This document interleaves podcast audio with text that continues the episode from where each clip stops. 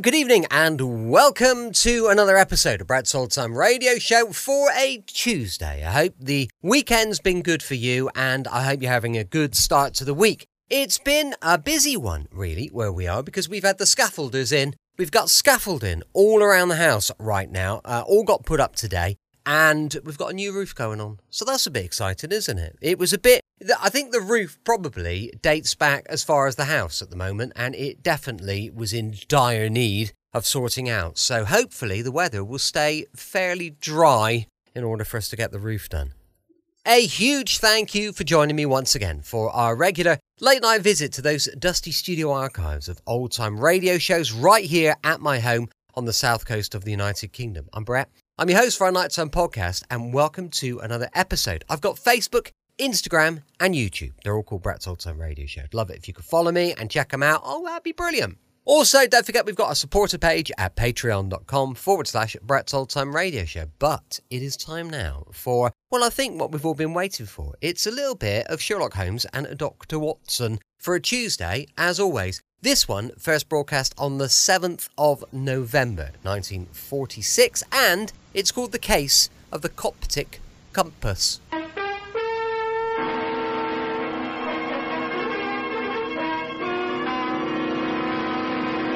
Kreml Hair Tonic and Kreml Shampoo present the new adventures of Sherlock Holmes, starring Nigel Bruce as Dr. Watson and Tom Conway as Sherlock Holmes. Well,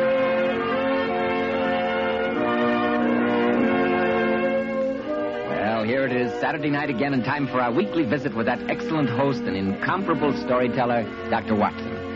I'm sure he's waiting for us in the old familiar study, so let's waste no time in joining him. Good evening, Mr. Bell. You're punctual to the minute, as usual. You bet I am. When it's time for Dr. Watson to tell a new adventure he had with the immortal Sherlock Holmes, I'm not going to miss a second. nice of, you to say so, my boy.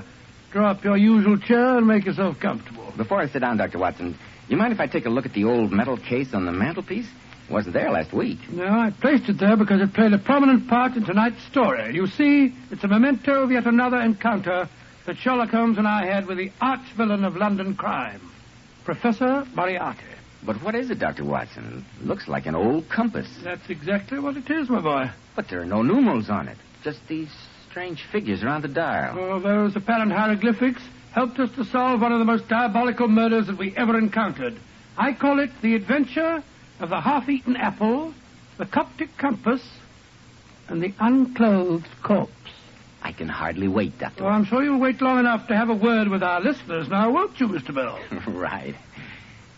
Men, aren't you sick and tired of hair preparations which leave your hair looking and feeling greasy? When you run your hand over your hair, does your hair feel sticky and dirty? Does grease come off on your hand? If so, then now's the time to change to Kreml Hair Tonic. The first thing you'll notice about Kreml is how clean it smells, how clean it looks and feels on your hair and scalp.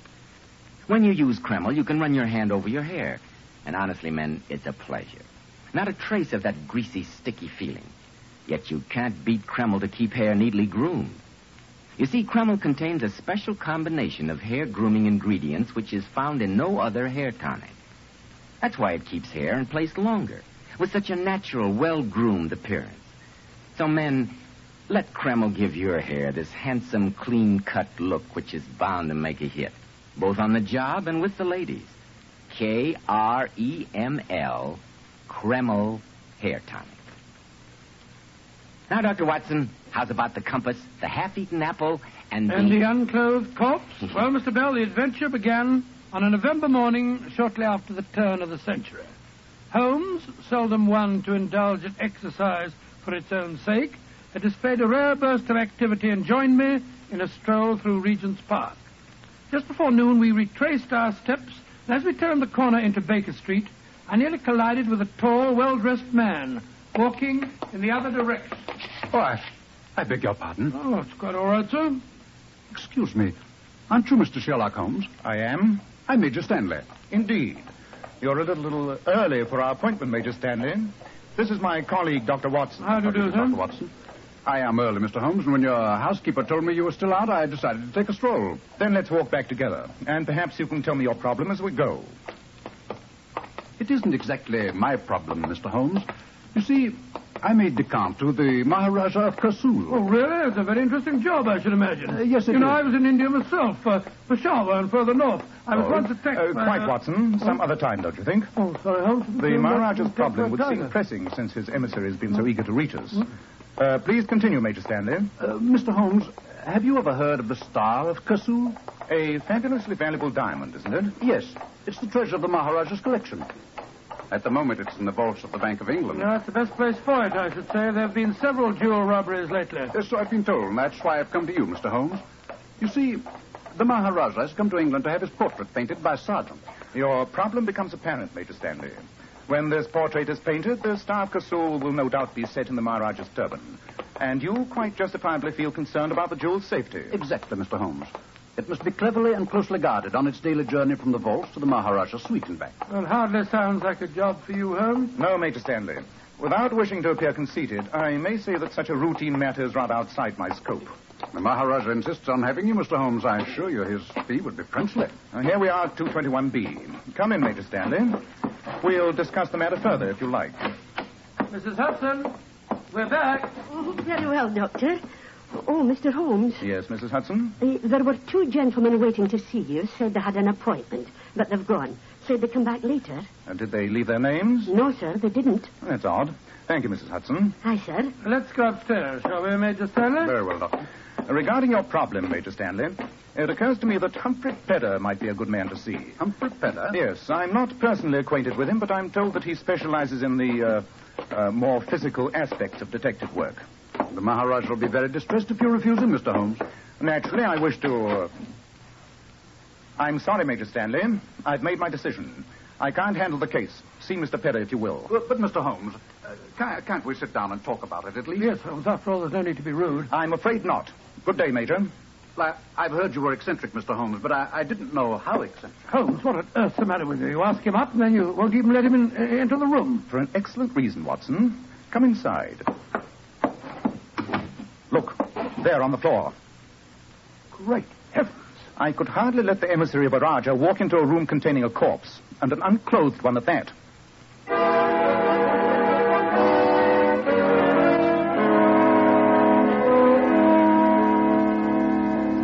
Lift the blanket off the face, Watson. Right you are, huh?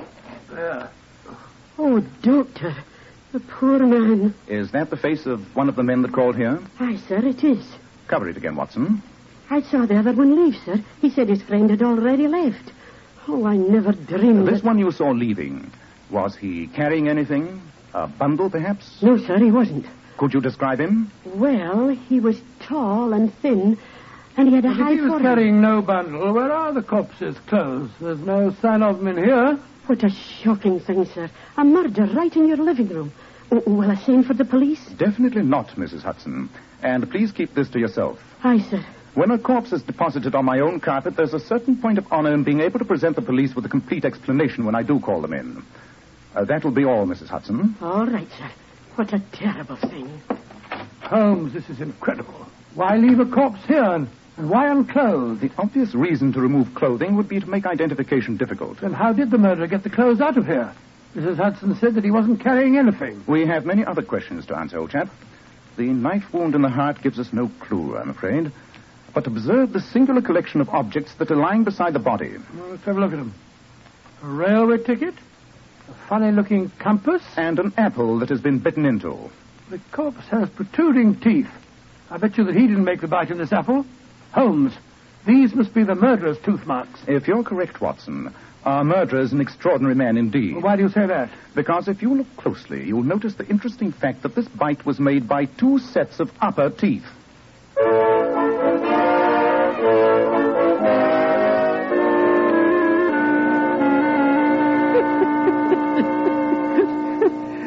You're, you're the one who no mistake, Professor Moriarty. Two sets of upper teeth. Well, that was the best touch. Yes, Carter. I must confess it was neat. Simple, of course. You start the bite with your upper teeth, reverse the apple, and conclude the bite. yes, simple. But I trust also somewhat disconcerting for the great Sherlock Holmes. Our past encounters have given me an insight into his very unusual mind. I'd like to have watched his face when he walked in there, Professor. So would I. But the next 24 hours will give me little leisure, I fear. I must arrange for a certain matter concerning a change of ownership in the Star of Kasul.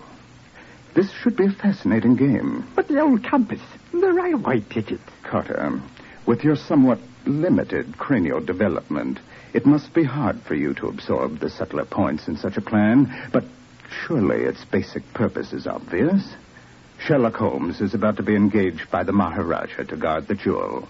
I had to divert his attention, so I perpetrated an intriguing murder on his own doorstep and surrounded the corpse with meaningless and completely unrelated objects which I knew would torment his curiosity and keep him off my trail. And that corpse would take some explaining to the police, too, Professor. Yes, that's why I placed it there. It puts him in an acutely embarrassing position. He has to try and solve the case or become the laughing stock of London. It's one of your neatest jobs, Professor. Oh, I won't say that, Carter. But I'm quite sure that I've posed a problem that Sherlock Holmes will be totally unable to resist.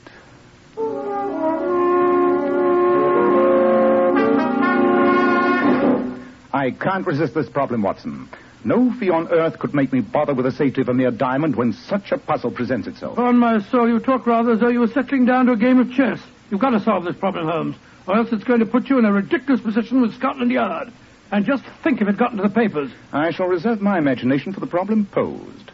The question of the apple is, of course, obvious. Well, I suppose all you have to do is to find a man with two sets of false upper teeth. Very simple. Quite.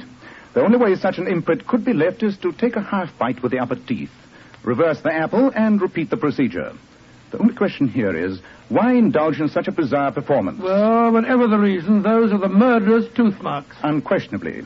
You notice the eaten portion of the apple has only just commenced to turn brown. The bite was undoubtedly taken in this room. But to identify teeth marks is a monumental problem and might prove insoluble. Let's turn our attention to the compass for a moment. Oh, I've never seen one like it. There are no numerals on it, no points of the compass indicated anywhere. Just a lot of funny little squiggles. Oh, no, Watson. Surely you recall the singular affair of the Coptic patriarchs? You overrate my memory, Holmes. In any case, I don't even know what a copt is. My dear Watson, sometimes you astound me. Well, it seems to me it takes very little to astound you. I repeat, what is a copt? The Copts are the principal Christian race descended from ancient Egyptian stock. What you refer to as squiggles on this compass, in reality, are letters of the Coptic alphabet. Well, that makes it more confusing than ever.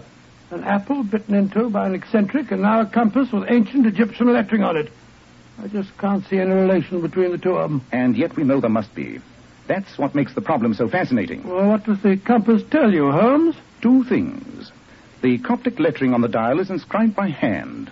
Obviously, it was constructed for a Copt who could speak no European language. Yes, the corpse was definitely not of Egyptian origin. I'll wager that he was born not too far away from the sound of bow bells. I agree, Watson. And so the problem becomes more confusing. Now, uh, let us examine another piece of this fascinating puzzle the railway ticket. Well, it's the unused return half of a first class ticket from the village of Chipping Sodbury to London. Yes. And the date stamped on the back is November the 6th. Today? Yes, Watson, today. Chipping Sodbury is a tiny village. I imagine that the number of passengers that traveled from there to London this morning could be counted on one hand. You're going to Chipping Sodbury? Yes. It shouldn't be too hard to find out who purchased this ticket. And while I'm doing that, I want you to stand guard here. Oh, with, with the corpse? Yes, Watson. And I suggest that you keep your revolver handy. My revolver? You mean... I mean that after what has happened in one short morning in Baker Street, we should be prepared for any eventuality.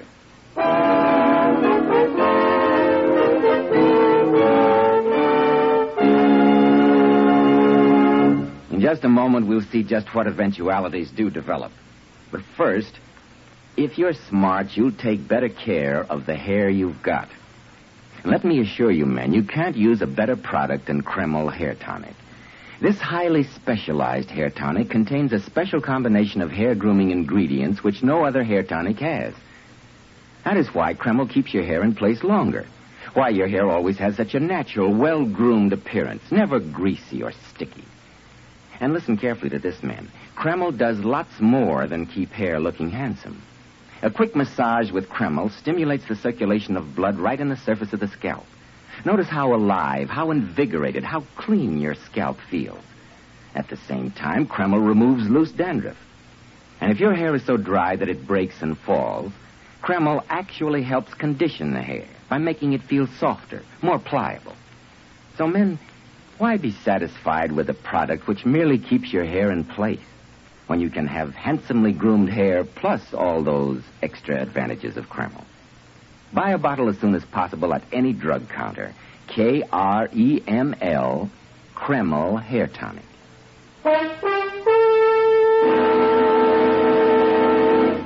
Well, Dr. Watson, it seems to me that Professor Moriarty did quite a job in sending you and Sherlock Holmes off on a false trail. He did, Mr. Bell, and for a while his nefarious plan succeeded. But to take up the story where I left off, while I stood guard in Baker Street over the mysterious corpse, Holmes caught the next train for the tiny village of Chipping Sodbury. He told me that after a talk with the village station master, he had no trouble in tracing the purchaser of the first class railway ticket that we'd found beside the body. It had been bought by a dignified and elderly clergyman by the name of Russell. And Holmes lost no time in, in calling on it. The station master told me, sir, that you were the only person to purchase a return first class ticket to London this morning. Yes, Mr. Holmes. I had occasion to make one of my rare excursions to London this morning. But though it was an unfortunate experience for me, I can't think my humble visit to the city could be a matter of any possible interest to you. I'm very interested in what happened to the return half of your railway ticket, sir. Very odd you should mention that. A regrettable business. Most regrettable. It was stolen from me by a pickpocket, together with my watch and chain. Didn't notice it until I had occasion to look at the time when I was lunching with the Bishop of St. Luke's. You've no idea when or where the theft took place, sir? I walked from the station. The crowds were quite dense, and I do recall being jostled rather heavily on one occasion. You reported your loss to the police, I suppose. Naturally. But I have little hope that they'll catch the criminal. Most regrettable business. Cost me a watch and the price of another ticket. An expensive lesson in the frailty of human nature. Uh, do you uh, care for a cup of tea, Mr. Holmes? No, thank you. I'm afraid I haven't time. I must return to London on the next train. Urgent and unfinished business awaits me there.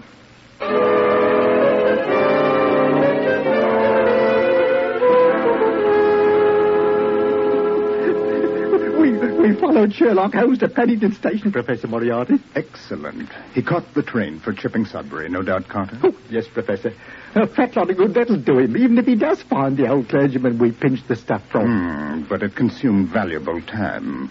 Time during which I can complete our plans regarding the Star of Kersul.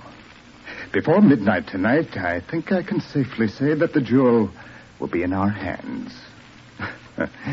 How very fortunate that Sherlock Holmes has such a devouring curiosity.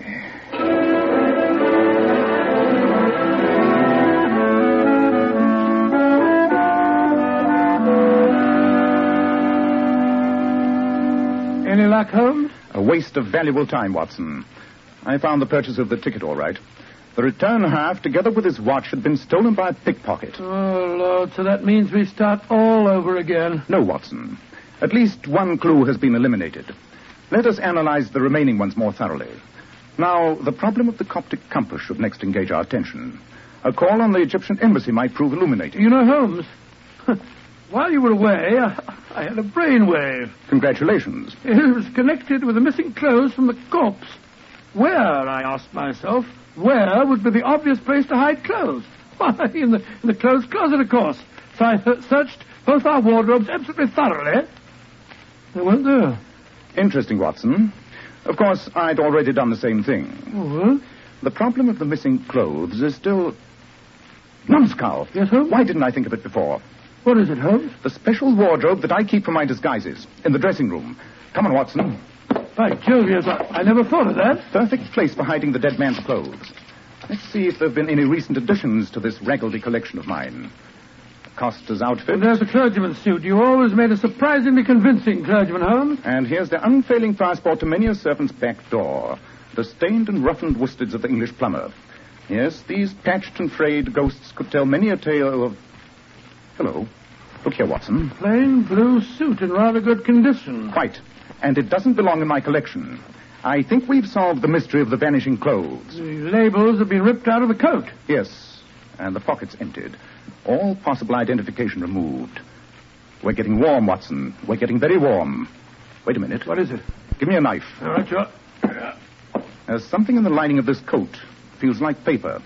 Perhaps the murderer didn't remove all identification after all. Uh, here you are.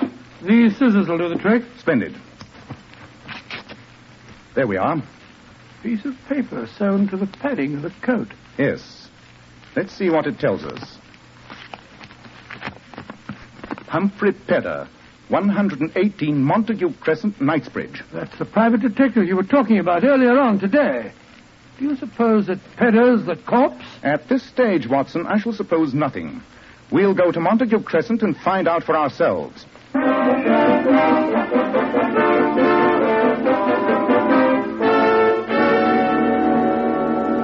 Mr. Pedder, I can't say how glad I am that we found you alive and well. From what you gentlemen have told me, Doctor, I feel glad myself to be here. Is it your custom to have an extra identification label sewn into all your clothes, Mr. Pedder? Yes, Mr. Holmes. A detective never knows what may happen to him. I've always felt such identification might be valuable. A very sound precaution. Thank you, sir.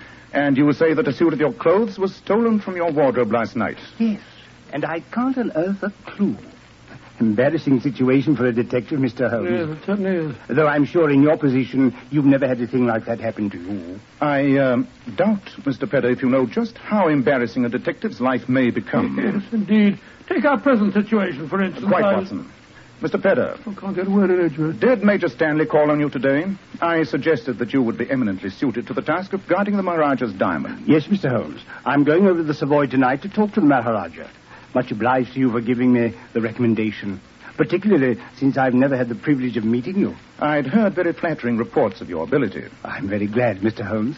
Your recommendation means a lot to me. Well, Holmes, we've drawn another blank. Yes, Watson. I fear we must return to Baker Street and see if an ancient compass can point the way to the solution.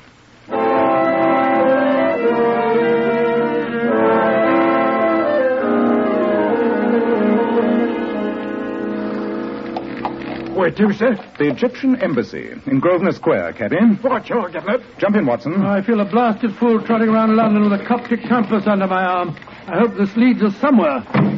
If the excursion proves fruitless, Watson, I'm afraid I shall be compelled to get in touch with Scotland Yard. A few hours' delay in reporting a murder can be explained, but beyond that, we may find ourselves in trouble. I think you should have reported it before this.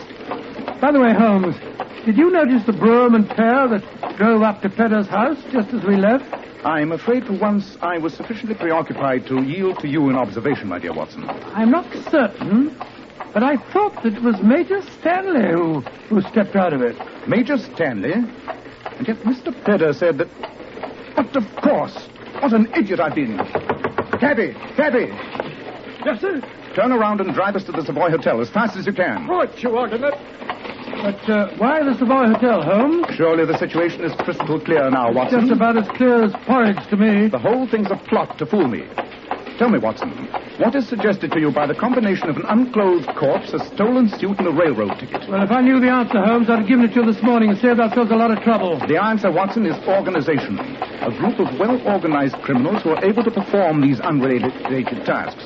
And who is the only person in London who can arrange for running the criminal gamut from murder to plain pickpocketing? Moriarty. Professor Moriarty? Of course. Remember Mrs. Hudson's description of our visitor? Tall, thin, and with a high forehead. And if you add organization and Moriarty to Major Stanley, the Maharaja of Kursul, and a portrait painter, the sum total should be apparent. You mean that you've solved the problem of the unclothed corpse? I mean, I know precisely how Professor Moriarty intends to steal the star of Kursul. Faster, Cabby. There's not a moment to lose.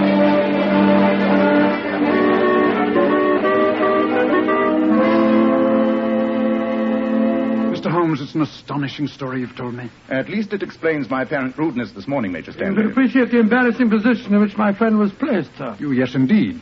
But, but of course you understand that Mr. Pedder here is now in charge of guarding the Star of Kasul. Quite, Major. And uh, you're in very excellent hands, I'm sure. Thank you, Mr. Holmes. But your own problem still fascinates me. The unclothed corpse, the compass, and the apple. As a humble exponent of your profession, I'm curious to see how you arrived at your conclusions. I reached them only just in time, Mr. Pedder. If I hadn't, I should at this moment be paying a fruitless visit to the Egyptian embassy. Well, I'm still confused, Holmes. And yet the answer is simple. What was outstanding about the crime committed at Baker Street?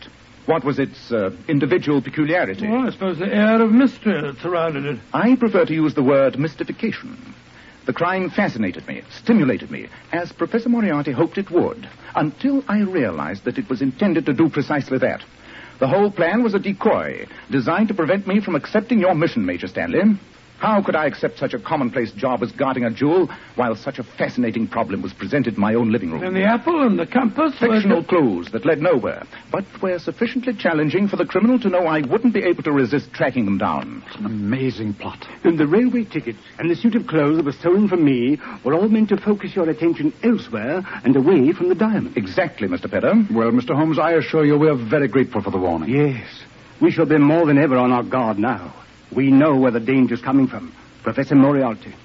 I'm taking the Star of Corsul back to the Bank of England in a few minutes. I assure you that I shall guard it extremely well. I think, Mr. Pedder, that if you don't mind, I'll take charge of the stone. But, Mr. Holmes, I've already been commissioned for the work. That's true, Mr. Holmes. Since you refused the job, I had to make other arrangements. Mr. Pedder was your own suggestion for the assignment. Nonetheless, Major, I think the Maharaja will sleep much more comfortably if I take charge of the stone. Holmes, I don't think it's very ethical. After all, you did refuse to take on the case, you know. This is hardly a time for ethics, Watson. Where is the Star of Kasul, Major Stanley? I just handed it over to Mr. Pedder before you arrived. Then supposing you give it to me, Mr. Pedder. By the way, I don't have the pleasure of knowing your real name. But Holmes, he's Humphrey Pedder. Oh, no, Watson. The unclothed corpse of Humphrey Pedder still lies in Baker Street.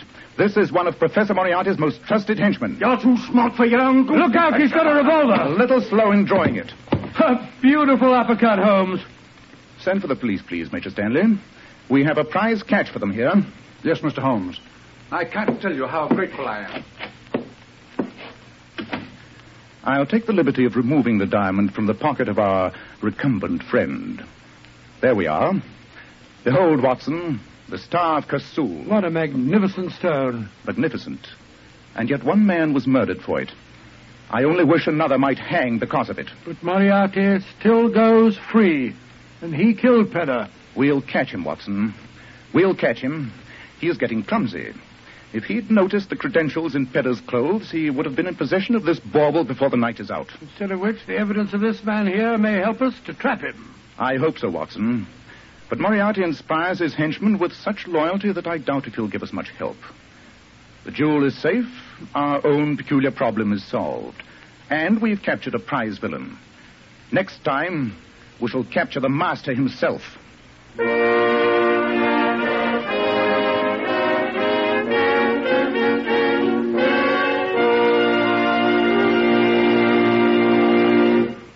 Did you, Dr. Watson? Did I what, Mr. Bell? Did you and Holmes finally capture Professor Moriarty, the master himself? No, Mr. Bell, haven't you uh, got a word for our listeners? yes, I have. In just a moment, Dr. Watson will be back to tell us about next week's story. Girls, here's some advice from one of America's foremost beauty authorities, John Robert Powers. Mr. Powers tells his famous million dollar Powers models to use only Kreml shampoo to wash their hair. And how right Mr. Powers is. Because Kreml shampoo has been especially developed to glamour bathe each tiny strand of hair to its own natural, glossy luster. It leaves the hair shining bright for days. Just a vision of beauty. You know, Kreml shampoo is great for washing children's hair, too. Yes. Its luxurious active foam thoroughly cleanses the hair and scalp and removes all loose dandruff as well as the dirt. Kreml shampoo never dries the hair. So, ladies, buy a bottle at any drug counter. See how easy it is to glamour bathe your hair to its natural shining glory. K R E M L. Kreml shampoo. Now, Dr. Watson, what about next week? Well, now, next week I think I'll tell you a story about a dowager dip. A dowager dip? What on earth's that? That's a, a slang way of saying that our story concerns the Dowager Duchess of Penfield, who had the misfortune of being a kleptomaniac. And the story also concerns the strange, and I must admit, embarrassing adventure of the elusive Emerald.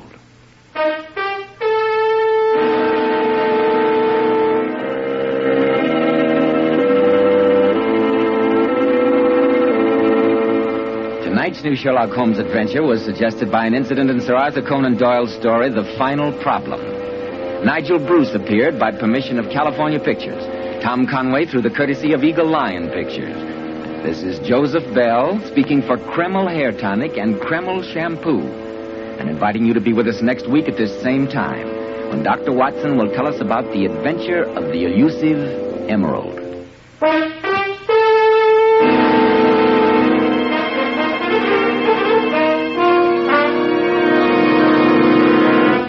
This is ABC, the American Broadcasting Company. Welcome back. Hope you enjoyed our latest episode of Sherlock Holmes. And don't forget, we're going to be back tomorrow with some Rocky Jordan action going live from 5 p.m. GMT. As I mentioned earlier, we've got a supporter page at patreon.com forward slash Brett's Old Time Radio Show. But for now, thanks for listening. I'll be with you seven days a week, each and every week, and I'll see you tomorrow on Brett's Old Time Radio Show. Love you. Bye.